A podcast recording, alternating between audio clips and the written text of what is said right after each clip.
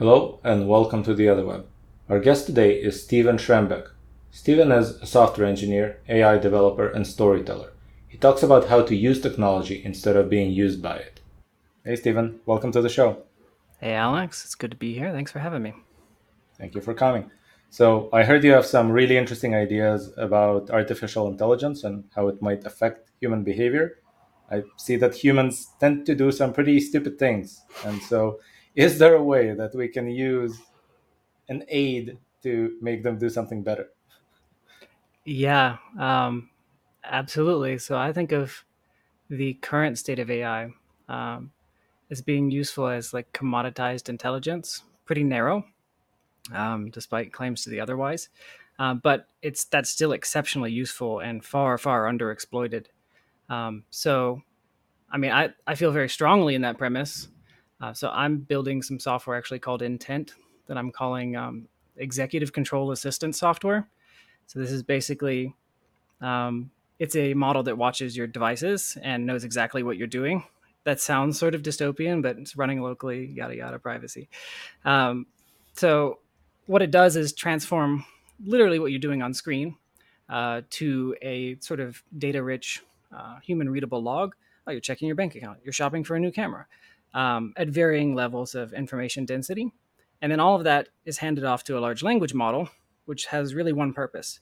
You tell it, hey, thing, I want you to prevent me from watching anime during these hours. Uh, I am trying to be working on my proposal, my book proposal. If I do anything else, like stop me. Or basically, here's what I want, here's what I don't want. However, people want to frame that. Um, so it's a way to use artificial intelligence to further allow your higher minded self to tie down your lower minded self so that when you're at your worst and it's 11 p.m. and you're like, screw this proposal, I don't want to do it. It just comes on screen, little chatbot. Hey, looks like you're doing something you shouldn't be. You have to reason with it in order to get it to stop you from. It will literally have the ability, again, what do you want? Whatever you want, turn off your computer, minimize the, the program. It's yours, it's customizable. So that's the theory. Um, so it reminds me of a cookie jar that you could lock so that it only opens on Friday at 7 p.m. and you can't exactly like that. But imagine that. having to negotiate with the cookie jar, explaining why this cookie is for business and not for pleasure. like, no, no, I'm on Facebook because I need to update this thing. You got to reason with it and attempt to convince it. Will people reason, or with those cookie jars? Typically, I think they ended their life with somebody taking a hammer to them. Right. Um, so there's a lot of edge cases. Nothing can solve everything. There's ways to solve that with, I think, um, accountability. I think that honestly, groups like AA have figured that out a long time ago, and that is pure accountability. And you care what other people. If you break the cookie jar, there are people who are going to find out, or there's some penalty for that. But nothing can stop anything, and the goal is not really to lock you in. It's just easier to make it makes it easier to do what you already want to do. Doesn't make it impossible. Those are two very different problems. So I think it's interesting that if you look at the input, the processing, and the output, what you just described focuses on the processing, where people tend to have some high minded goals, but then what they actually do in real time tends to prioritize the cookie, right? But the question is, what do you do if the inputs are bad?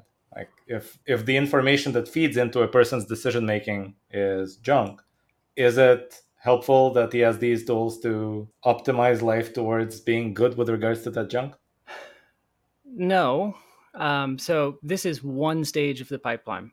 Um, I, yeah, to try to solve everything in one is, is impossible.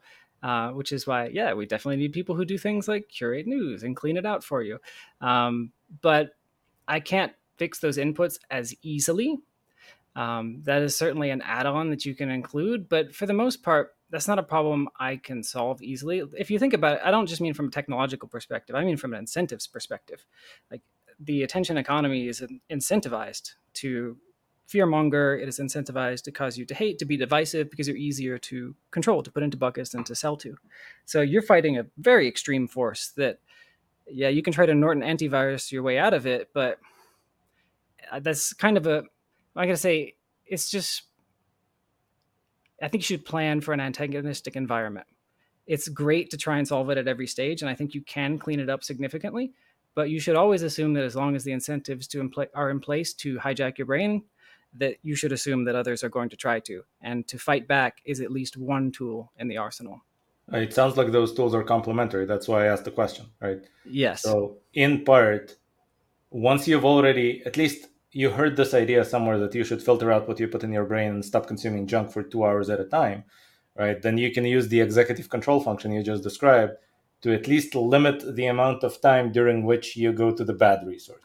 Yeah, yeah. It's not all external. Let's let's not pretend like we're not, we don't have enough reason to procrastinate on our own. Sometimes we're seeking the candy as much as it is seeking us. Uh, so we want the people don't just go to BuzzFeed because BuzzFeed wants them to, but because they don't want to do whatever they're trying to do. Uh, because it's hard or it's scary or it's difficult or whatever reasons, right? We don't need much excuse. Um, so it protects us from ourselves as well as the outside world. So that's the other reason. When you describe this system to people and you try to convince them, does it sound like you're pitching the invention of another parent? Bring their father back into their life or something? So this is like core audience is people with ADHD because it's weakest executive control. Uh, but so far it goes one of two ways. Either it's holy crap, I need this, or it's why in the world would I possibly why in the world would I want this? like this is very, very divisive, but I think it's the people who need it are just like, oh my god, I need this so bad. Like uh, I, for instance, my computer downstairs turns off at 10 p.m. It doesn't ask me. It gives me the one minute warning, and there's no way to turn it off. Realistically, there's no way to get in and turn it off in time. So you have a minute to finish what you're doing, and it's going to turn off regardless of what's going on. I want that, but smarter.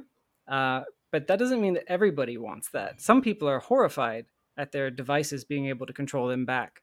Um, but I would posit that they're already doing it. Uh, it's just more subtle, and now you are being given the, the, the the gears and dials, as it were. I guess that was my next question. People tend to have more than one device. And so now you need the system to somehow be able to control their home PC, their laptop, their phone, their watch nowadays, right? Otherwise, they will just find a way to circumvent it. So you would say no social media after 10 p.m. on your computer. Great, now they're on their phone. It's it is a hard problem with lots of edge cases, starting with higher powered computers that can actually run something like a clip model um, and a, a pretty cheap local large language model. Um, but yes, it gets harder for especially cheap devices like a watch, which have no hope of running these things on their own, and they have to stream out the uh, activity somehow. Different engineering challenge, um, but starting with something simple um, and then seeing if there's traction from there. There's going to be traction, I think. So the idea sounds great to me because if I could design my own day and essentially tell this model that you're creating, I want to read about this much, I want to read the news for about this much during the day. I want to spend this long on social media, but not more. And in fact, even when I read, I want to make sure that I read at least a little bit about the weather, that I read at least a little bit about my personal finances or how my portfolio is doing. I think this is what Balaji Srinivasan was describing as the personal dashboard. The first thing that you see during the day should be something that you designed with all the things that matter to you. Think that would be great. The question is is it solvable across devices? We'll see. I'm not going to pretend confidence on that, right? Uh, it's an engineering problem that is actually relatively tricky. But if it's possible to stream um, high quality games uh, onto cheap devices, that's a sort of analogous problem. So if you can, and those are really cool uh, applications. They just basically stream your inputs and an actual video back to you. Uh, and then there's a, obviously they try to minimize latency, latency between those, and they do remote processing on the actual games and send you back the, the video and audio feed. Something like that could solve this, but that is not a low tech thing. Uh, that is it's a pretty big hurdle. So I got to have a little bit of humility. I think it's solvable. Uh, the question is if if there's enough willpower to make it solvable. So let me ask you an even crazier question then. Everything is solvable by tech eventually once the tech gets cheap enough, right? If you're able to do this, it sounds like to some extent you're creating a low resolution avatar of my decision making. Can you then generalize it and let this avatar make decisions on my behalf with regards to a bunch of things other than my own behavior? If you already created a model of what I want from life, or at least what my higher self wants from life, can it vote for me? So you're yes, you are definitely thinking like an engineer, a couple steps ahead. This cheating, not allowed to do that. Uh, yes. So obviously, when you've been watching the the writes, you being the human writing the data, and it's reading it and interpreting it uh, with enough writes data, not just from your user, but anyone who has opted in to allowing to to sell that data in some way, whether anonymized or not. Uh, eventually, you have a system that understands how to do operations. It has the label here's how you buy a new camera, and it has that a thousand times. And of course, different sites, different ways of doing it, different ways of finding it, figuring out what to buy. Now you have essentially a high level label for an activity, and all of the different possible ways that humans buy cameras. Man, you could just train another little model, or a very generalized one, on this entire task of buying a camera. Now you can just type in buy me new camera and it will go boop boop boop boop. just take into account whoever you are, all the inputs, pick the most reasonable path, now, whether that just literally replicates the visuals it's all on screen, and there's a lot of ways to replicate the writes That is your mouse and keyboard, uh, or talking, or whatever you're doing. But it, yes, it can pretend to be a human, whether that's you or not, uh, and do the thing that it has learned because it's learning tasks. Um, that's why this data is incredibly valuable long term. Now, you can train your own model for just yourself and not share your data, and that's cool too. And theoretically, it has learned how to do what you want it to. If you, you know, do your taxes, well, that's a bad. If you do bookkeeping, we'll say you have 5,000 records of bookkeeping activities, and they're as long as they're labeled well enough, eventually you have a pretty good approximation of all of your bookkeeping work. And you could use that data yourself, or we could train some downstream models to sort of on that task to just say, hey, do my bookkeeping today. You've seen me do it so many times, like surely you could do it. And even if you know my company or somebody else doesn't solve that problem directly, you have all the data to hand off to some other service or to build it yourself. Uh, so that's the theory. Uh, I would like it to be open. Yeah, it seems like that would be an unusual application for it. I'm thinking more in terms of a lot of executives have executive assistants whose job is essentially to automate the things that don't require the executive's unique talents, right? So maybe bookkeeping is something where only the bookkeeper can do it but remembering to buy your wife flowers when it's her birthday is something that everyone with common sense knows you should do. Therefore, it doesn't require your talents as a bookkeeper. Sure. Yeah. So I think my preference is to solve a couple narrow problems and collect a lot of good data and then empower people either to to sell that responsibly to other people who want to build cool stuff and just open it up as a platform to do whatever you want from there. But first, you have to get traction with a product that actually allows you to collect this kind of data while being very useful in the near term. So that's that's what I'm looking at now. And if that turns into something much cooler down the road, where you can do this sort of very high level task automation and more dash personal dashboard stuff, that would be cool. But you know, pie in the sky. That was my next question. You talked about making it an open platform, but I'm thinking, what happens with business incentives now being mixed into it? The moment you turn it into any kind of business entity, now the entity, whether that's you or somebody else, has an incentive to A, collect as much data as possible, even if the user doesn't want it, and B, drive the user towards more purchasing decisions, even if the user doesn't want to make them. Like, this is the problem, I think, with all the Alexas of the world, right? Where ultimately it's there to make you buy more stuff off of Amazon, even if you think that it's there to turn the music on when you ask it to. So, how do you avoid that, or how can you structure this to begin with so that it's more likely to go the benign route? Well, at a high level, we should probably restructure our entire economy and society to incorporate something equal to profit motives. Um, so we'll call it yeah, capitalism plus something like that. So I should I should mention I run a public benefit corporation. So that is a way to do it at a lower level, right? uh, but yeah, I think you do something like that where you incorporate some other uh, high level uh, nonprofit motive. Or but honestly, I'm a big fact believer in selfish selflessness, meaning that you should always have every actor in economic system do the right thing selfishly, and if it does anything else, they're going to try and get around it. So this is stuff like Fiverr or DoorDash or whatever, like people trying to escape the system because they don't want to pay transaction fees. Like that's them escaping to be selfish. Ideally, you would have everybody, the most selfish thing they can do is continue to use the product in a good way. You get to define what good is, right? Um, that design is a little more difficult, but it would be stuff like actually compensating people for not being bad actors or for putting together open source plugins. Uh, I think retroactive public goods funding is good for this. So say, uh, here's my open source plugin for this platform, and it does a lot of the cool things that you know a for-profit plugin might do and we all love it and because it, it's been on the leaderboard for long enough we're just going to back pay the people who made it uh, because we have their contact information. Here's some money. Thank you so much for building this and if you can make that lucrative enough through other fees or whatever you can start to incentivize um, development that is not just for profit um, i think people will do the right thing if you give them enough incentive to do that and financial incentive is a great way to do it um, so those are some ways you could solve it, but there's a lot of ways to come at it. Ultimately, ultimately, I think it still boils down to you want to financially incentivize all the behavior, good behavior you want to see. Otherwise, you will eventually see a race to the bottom, like you just described with an attention economy. That makes sense. Let, let's get this back to executive control because I think that's an interesting topic to explore in itself. What tends to drive people's decision making. Like, so besides this particular tool and what you can fix, what other aspects of it are potentially addressable? Because, like I said, people do a lot of stupid shit. Pardon my French.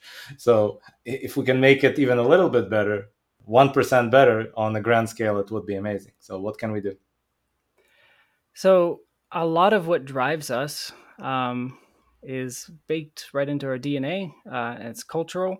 Um, so it's stuff like wanting, seeking social status. I mean, there's, uh, I think, uh, I like the sociological perspective. There's only two games: prestige games and power games. Power games meaning I am dominant, more powerful in some way, and prestige games meaning trying to get friends.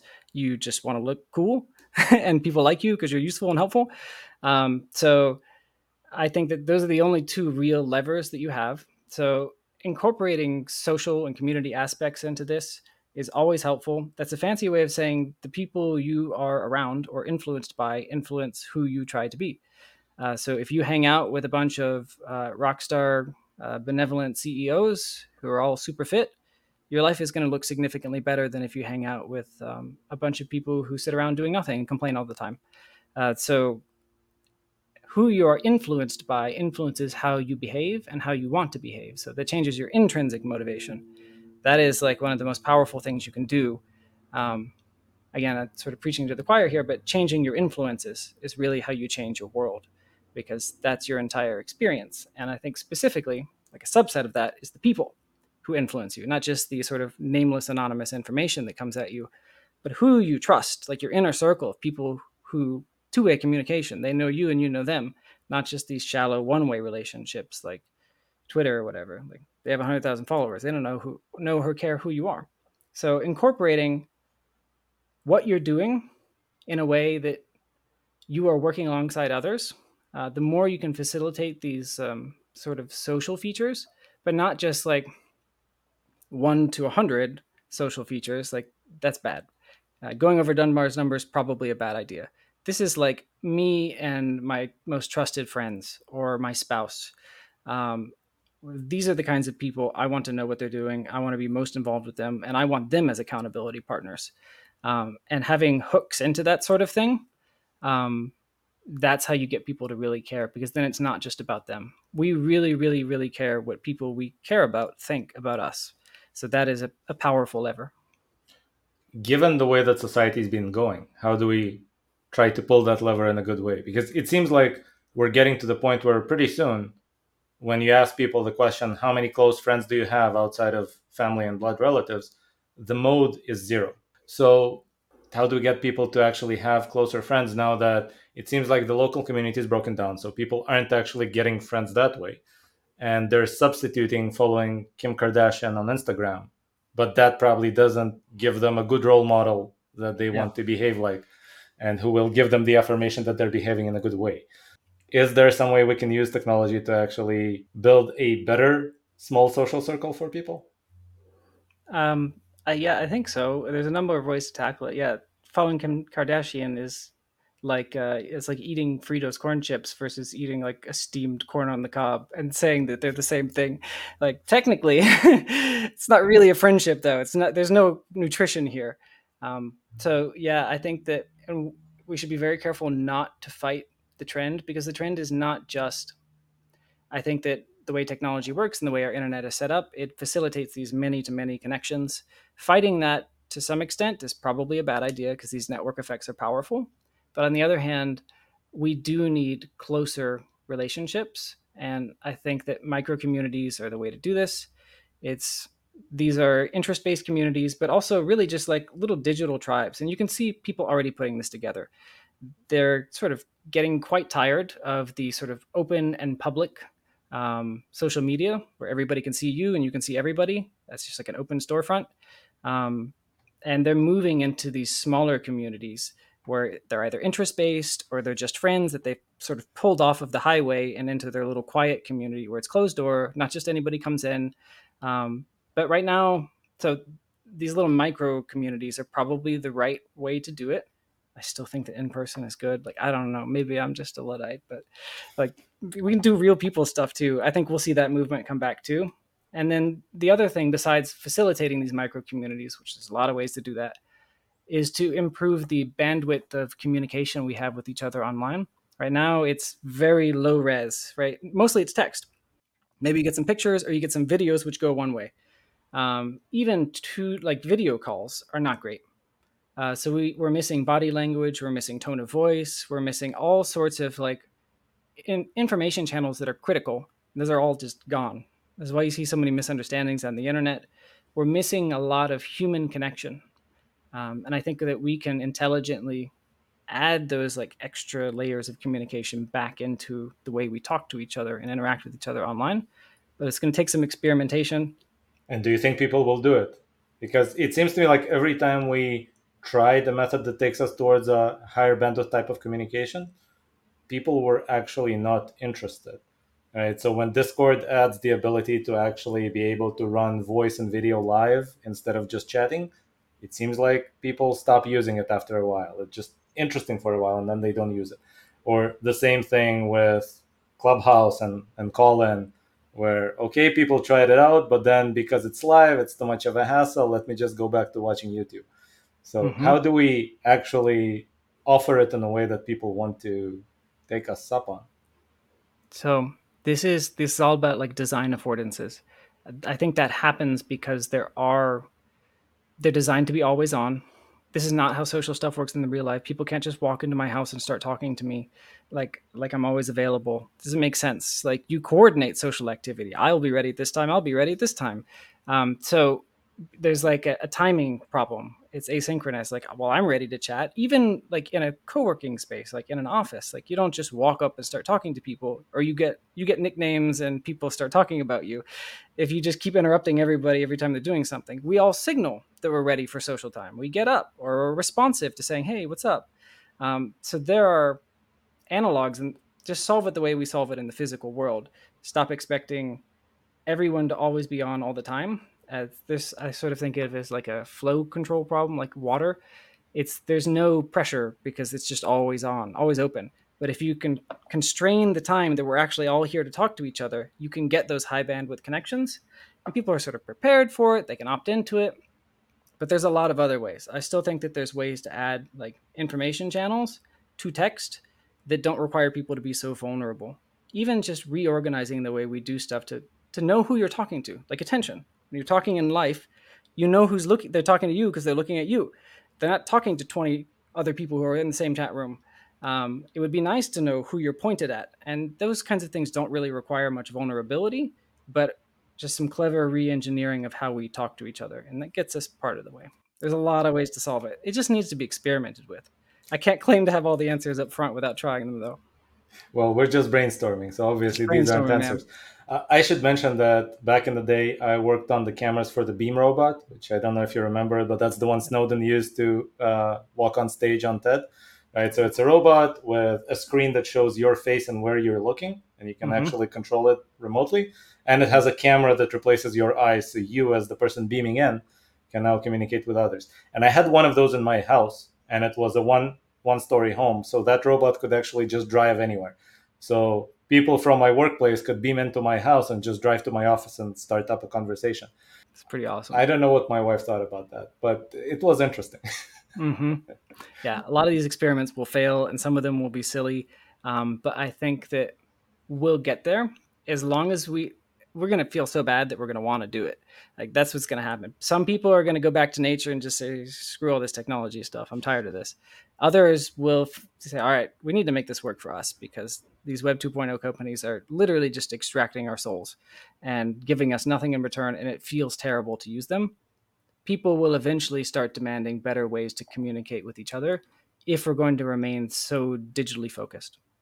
Okay, so if we are digitally focused, there's a problem that I've been looking at and I don't quite know how to solve it, even for myself, even as a single user, which is obviously to find people who are closer to you in terms of values and interests, you need to go towards a smaller community and not a larger one. But then the smaller the communities get, the harder they are to find. So, how do people find the community where people have the same eclectic set of values and interests that they do? Is there a way to generalize it somehow? do you you want weird ideas that I've had for this? Absolutely. The weirder the better. okay, so you know what an embedding is. I don't know what the the audience is. It's just called this uh, taking a bunch of information and squishing it down into a compressed representation. And so uh, the reason that's useful is you can bizarrely, it just boggles my mind that this is still possible. You can compute compute things that are similar to it. So you can say things that are nearby here. So you can express your preferences on an open protocol, compress it down into an embedding, and basically put it out as like an open order, like on Craigslist. Think about it like an order book. I am buying people who are have a growth mindset, like cycling. it sounds like matchmaking. It's basically what matchmaking. the matchmaker does. It's yeah. it's a matchmaking protocol uh, and you just put it out there. You say, we are looking for these people. And then on the sell side, you have people who are like, I'm bored of my, my friend group, or I need better friends who are rockstar CEOs who weightlift. And so they they put out their sell orders. But here's who I am. Here's like what I've done, what I've all the information behind it. So the two can evaluate each other. Uh, there's probably some use for zero knowledge proofs in here for privacy. Uh, and then we're matchmaking each other, but you don't need a central intermediary. You can just do this with each other and then basically you go on a date you know like people like hey cool welcome to like the club like you're in the little baby playpen area you're not allowed to access the rest of the community but like you can hang out with us on wednesday. We'll see if you're cool. Just like in real friendships. You don't immediately invite people to live with you for a roommate. Like you, you got to feel them out a little bit. Like hey let's meet for coffee. I just want to make sure you're not crazy or a killer or you talk too much when you should be listening or whatever right? Whatever your values are. Um, so we need a way to sort of put out those uh, bid and ask um, orders for each for people. Uh, and I think our current platforms are not incentivized to do that at all. Um, it sounds like they you, could though. Like nothing is stopping Facebook from taking all the data they already have about their users, embedding it in a single vector, and then trying to see what's the nearest vector to yours. Mm-hmm. Nothing nothing is stopping them from doing that. Maybe they will. I don't know. Uh, but I think that mostly they're monoliths who don't really do anything as long as they're making this much money. So they will once they start pressure pressured somewhere to start actually innovating again. My brother works for Facebook, so careful there. But hey, man, I bet he would say the same thing. Um, no comment. Uh, but yes, it's it's an interesting idea. I haven't thought of it that way. It could be also that with some rules in place, you can now break people into smaller groups, break people into mastermind groups, or break people into interest groups automatically without just asking them to go and search for groups with this keyword, which seems to me like a completely dysfunctional method. I think it would be great if those preferences were learned, maybe by knowing what you do on your devices all day, some other way. It's based on what you do and what you say and how you act, what you've accomplished, all your everything that we've collected about you, I can figure out what your preferences are without you having to type them in and remember everything. And I know what's actually important to you versus like what is just something you say you're into but you don't really do anymore. It's been four years since you've done it. Um, and then you can you can learn these things and that creates a better user experience. I think it goes beyond that because if you just look at the list of things that I do, it doesn't actually represent the list of things I'm willing to do to hang out with cool people right? It's true. I, am pretty willing to go and do something that I haven't done before just because I know the kind of people who do it are my kind of people. Mm, that's true. If you represent my personality as opposed to my list of past hobbies, that would be much more useful. Yeah, there's um this is uh, gets into human psychology. Our idealized self is totally different from actually what we do. so there's a lot of nuance here, but at the same time there's a lot of value in matching people based on what they actually do versus what they say they are. Just look at any resume. You'll see how everyone looks like a rock star, but when you interview them, um, they're not able to answer the very basic questions that you would have hoped um, they would have been able to. Well, somebody who's looked at a lot of resumes now, most of them don't look like rock stars either. um, so, so yeah, I, I, see a lot of things, but I, I, guess you're taking it in a slightly opposite direction from the one that I had in mind. I'm thinking that activities are actually kind of malleable, right? People's identity stands above their choice of activity, and so the fact that I've done boxing in the past, but I haven't done jujitsu doesn't actually say that I have a strong preference towards one or the other. I have a preference towards whichever one happens to have people that are more interesting to hang out with, right? And maybe in one city that tends to be boxing, and another it tends to be jujitsu. It doesn't matter to me. Maybe some people have a strong preference, but at least with me, I think most activities I have no strong preference with. I'm willing to try a different one after six months. It's the people that I'm after when I'm doing this well, you know how algorithms work. Like, I think that over time, you would be using some unsupervised algorithm anyway, and it would learn which features are similar and which ones matter and which ones don't. It may end up deciding that what's what matters is that it's a team sport or an individual sport. What matters is that it's relaxing or exciting, or that it gives you opportunity to talk to the other person casually, or whether it's very structured. It may learn those features instead. Uh, so I think it, but ultimately, I would just want to see a bunch of experimentation and lots of ways to organize how we interact and talk to each other. And I, I have no strong opinions on which one will be right, mm-hmm. only that we try lots of interesting ones. It sounds like another thing that is probably lacking in the infrastructure right now is feedback.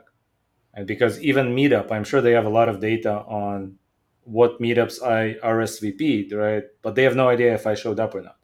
And so, mm-hmm. as long as they don't know that, they have no data to feed into this unsupervised model to figure out which meetups I might also like it's true. The real world data, like you can capture that with AR glasses or slap mics on people. Um, I I happen to believe that it's it's good to have the equivalent of cash money, right? It's nice to have something that is not recorded and is private preserving, privacy preserving, and a place where the computers don't go. Um, but that's my personal preference and i'm sure there will be people who run around with ar glasses on all the time recording lots of data for uh, facebook and the like to get information about real world events they can better mine that and sell them ads but personally i think that that trend didn't last long right with google glass i think that lasted about a year and then you stop seeing them everywhere there's money there though isn't there so it'll eventually get uncovered there is money there. So I was in cameras at the time. We were being approached by many companies that wanted to do the equivalent of Google Glass. And my objection to all of them was if I don't want to wear glasses, how can you convince me to do it by adding tech to them? Right? To me, it's just I'm not the kind of person who would put something on my face. It seems like that's two thirds of the population. So that's why I didn't believe in glasses as kind of the place where you put a camera. It had to be something else. Yeah, maybe it maybe has to be like your lapel, like police officers do. Yeah, who knows? Uh, that's this is not my area of expertise. All right, let's go back to your area of expertise. I know you have a bunch of wild ideas. Pick one at random. Let's run with that. I pick one at random. Yeah, yeah. Hold on. Let me let me pull them up. if, if you're sure. Um, so yeah, let's let's go with something that's more information related. Uh, you mentioned voting earlier. I think that I would love to see. Um, I'm a big fan of uh, uh, like decentralized and automated protocols. I think that they're a fascinating way to have sort of ground up um, organization and uh, to really start replacing a lot of the roles that we think that only centralized entities can do. Uh, which is you can do. Let's just take voting for example, right? So that, that was very high level. Let's just say you put voting on like a blockchain or something. Very simple, pretty easy use case. Well, this affords a lot of things you couldn't do before. Um, and you can do things like, well, why do we vote in the US anyway? Why do we vote every four years? Uh, because it's difficult to move people around and move paper around. And like, it's just disruptive. Like the cycles are arbitrary. The fact that the number of representatives we have are mostly arbitrary. Uh, decisions made based on past physical real world constraints that don't even matter anymore. So, okay, cool. You've put voting digital. You can vote from your website now. Great. All right. Who cares? Well, what it means is that theoretically you could switch your vote at any time. Like there's no reason why you can't. It's literally is going in and changing your profile uh, on a social media platform. It's as easy as clicking a button. It sure would be cool if you could just delegate your vote at any time. This also affords a bunch of other weird things like, well, there's also no reason why you can't do a fractional vote. That's completely unfeasible on a paper ballot where you have to look through each uh, each uh, possible candidate. It would be awesome if I had not one candidate who has to know everything about foreign affairs, defense, like manufacturing, all every social stuff, literally every possible thing that a country could care about. Somehow, this one representative has to be an expert on, which obviously they're not. They just have a bunch of aides to do that stuff. So it would be nice if I could have 20 different candidates, one which is a specialist in each domain. And if I don't like them, instead of waiting four years to vote them out, I can change my my delegated vote on a dime. Maybe there are rules. You're assuming that the bills are actually single topic, but the problem is you have omnibus bills with a thousand different topics kind of buried in them. But how many of those things are a a consequence of the way the system is currently organized, where one person has to care about everything? How would things? Are they a consequence of that, or are they just a consequence of an agency problem where the agents have a different interest than the voters do, and because they have much better information than the voters do because they're spending much more time on it, it actually benefits them to push a thousand different topics into a single bill because that makes it less likely that the voters will read it. Right. You have an alignment problem between the representatives and the actual voters. Um, but I would posit that if your ability to govern uh, can be diluted or taken away from you on a very low time frame, or it, you are giving the people who are voting a lot more ability, uh, to to change you. Also, the other reason you would do this is that the fact that we, at least in the United States, we we have a lot of representation by physical area makes zero sense because so much of our interest groups have absolutely nothing to do with where you live. Now, that doesn't mean it's never. It does matter somewhat where you live, but that should be a portion of your delegated vote. And right now, it's very little. Gerrymandering, for example, makes this incredibly gameable. I care about what happens at a national level uh, on a specific topic. I don't care. It shouldn't matter where I am. That's not really relevant. Um, so this sort of divorces the physical world from um, the actual people you're picking, uh, so that that also creates more and more alignment. So the goal is definitely voter alignment, but allows you to do really crazy things like fractional fractional and delegated voting or like I don't want to have to pick all this stuff. In fact, I'm going to pick who's going to pick because I don't even want to pick. I don't know anything about like corporate finance law. Can I challenge you and propose the opposite? Sure. Right? And this is not my idea. I heard it in a TED talk, and unfortunately, yeah. I don't remember who said it. But why don't we eliminate the representatives then? Have you train an AI avatar that is basically a low resolution version of you with your values, but has enough time to read every single bill and votes on the bills instead of on the people who will vote on the bills? Yes, that that is actually where I'd go, but not straight to AI. Although you could incorporate that, uh, it would be that. Wait, why do we have these representatives that are, are are voting at all? Well, I think because you can have an arbitrary number of them. You can any literally anybody can run for representative. Like you can have a hundred thousand of them. You can have a million of them. And in fact, that is basically just a direct democracy, except we're all choosing. Anybody could vote themselves directly you are allowed to vote on any bill as your own representative, just like you can represent yourself in court. You can be one to one if you want, um, but most people aren't going to do that. They're going to pick whoever they think is knowledgeable, whoever they trust to cast their vote but, for them. But the reason they do it is that they have limited time. So of course, they can't. can't actually read every single bill that goes through right. Congress if you have another full time job.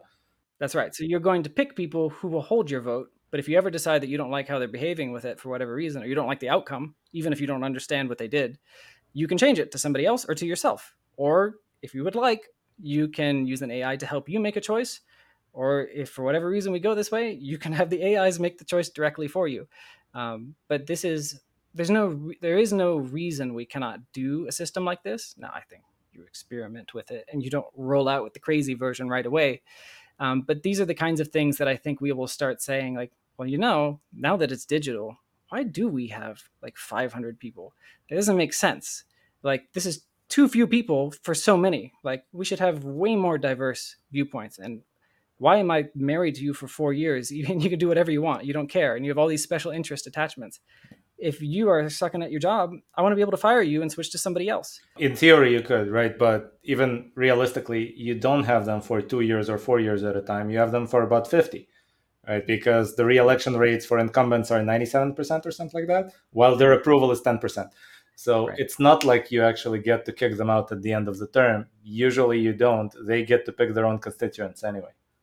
So I know that this sort of thinking is like, okay, this is silly. It's never going to happen. The gap between here and there is too too wide. But I would actually say that uh, there are periods in history where an enormous amount of upheaval happens very quickly, and you really want to be ready with some good ideas for when people are like, well, now what? hey, I've got a couple ideas. We should do this. Like, that's the time to push them. Is like, hey, I know you guys are all real upset. Why don't we make this change? And then there's a lot of desire to make a big change, right? Because, you know, whatever corporate or uh, political elites are like, okay, okay, listen, I get you're unhappy. What do you want?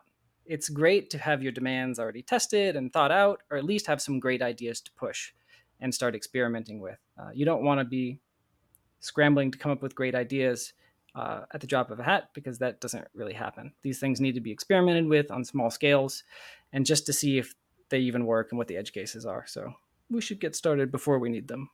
Yeah, and and it immediately, I think, in my mind, connects to your first idea of executive control for people as well, uh, because if you look at how people make their voting decisions right now, for the most part, their votes are bought by whichever candidate has the better get out the vote campaign or the better ad campaign, etc people aren't actually sitting there analyzing every candidate by their track record and by their issues. It's emotion driven, it's kind of ad hoc. And so the question is would it make sense for people's voting decisions to actually be delegated to a higher self of that person as well? I like that. I don't know how you get people to agree to that system. Uh, they get to pick the higher self. It's maybe open source and they get to tweak the parameters. But yeah. then at some point they might want to say, well, I don't actually want to make this decision on the next November 4th or whatever mm-hmm. because mm-hmm. maybe I'll be angry, maybe I'll be upset. Mm-hmm. I think a lot of this is also solved by an adjacent idea um, for um, wagering with attestations. This is basically a way of saying the difference between what people say they want to look good in front of others and what they actually selfishly want and do there's a big gap there and that's there's a lot of evil air quotes in between there. This is how you get like sort of greenwashing like corporations who are like yeah we're doing great because they know it looks good to say that. Or any number of politicians. They say they will do something then everyone knows they won't. There's a gap between what they say and what they do. Um, but with clever ways of holding people to what they've said uh, and penalizing them by forcing having them opt into saying things like I believe in these high minded ideals, but they don't act them out in the real world. There's actual money on the line uh, or measurable social status scores. These are all just ways of getting people to opt into systems that hurt them if they don't act like uh, they don't act towards the higher ideals they claim, but don't actually act out, um, or penalizing them by some measurable social score, again, by watching their activities to see how they diverge from what they said they would do. Um, so we do a lot of this stuff already. This is what like gossip, gossip and shame and stuff are for. They're the same thing, but now we need to port that stuff onto the internet. We can't be all anonymous all the time, lobbing insults at each other um, with no no penalty. I think the lack of a punch in the face in the internet is actually really bad because that's what keeps people from your kids at soccer game from saying really vile things. Sometimes is they know that ultimately if you cross a line, like you're going to get you're going to get knocked down. Like this is how it is. You can't say something really cruel about somebody's child in front of them. There's going to be repercussions, but you sure can on the internet, and they sure do. Um, so the lack of the punch in the face is actually something that we're kind of missing, and we need these sort of like ways to socially attack each other in a civil way to guard our behavior. Uh, because when you're invulnerable and anonymous on the internet, you can say and do some really weird stuff that others don't approve of. Um, and when you do it in public without their consent it's not great so we need some more clever mechanisms for interacting online to allow that sort of stuff so the funny thing is your soccer example happened to me in real life whoa i, I played soccer in israel And so basically, everybody is Jewish on both teams, except one kid who turned out to be an anti Semite.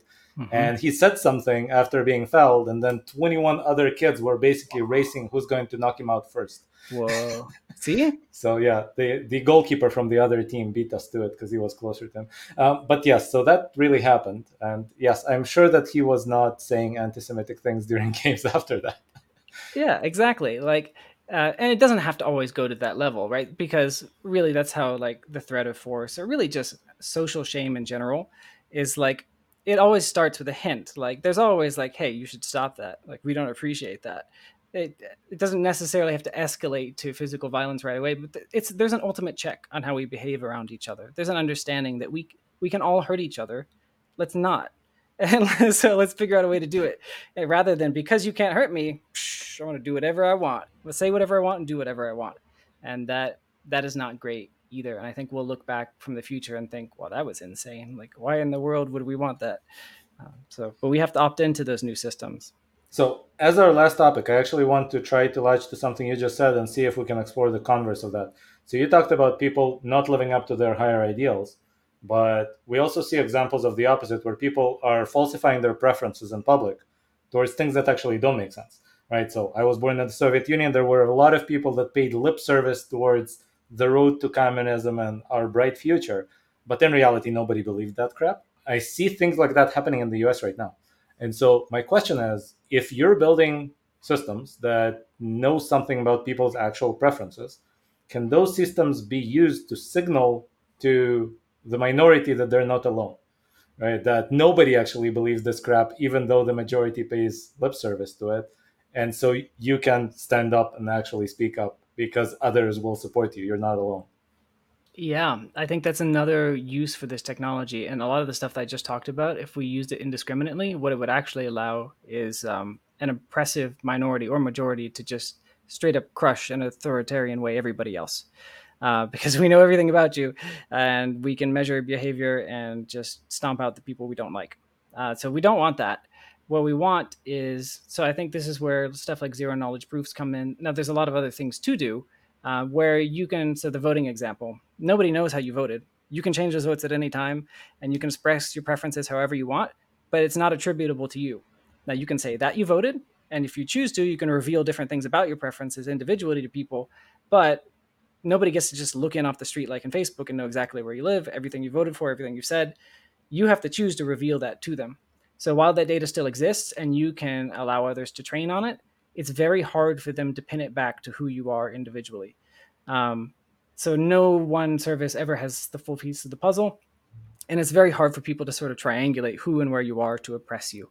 But the, but the question is, can can they use group information anyway, or like, can it be used for good? I guess is where I'm going with this.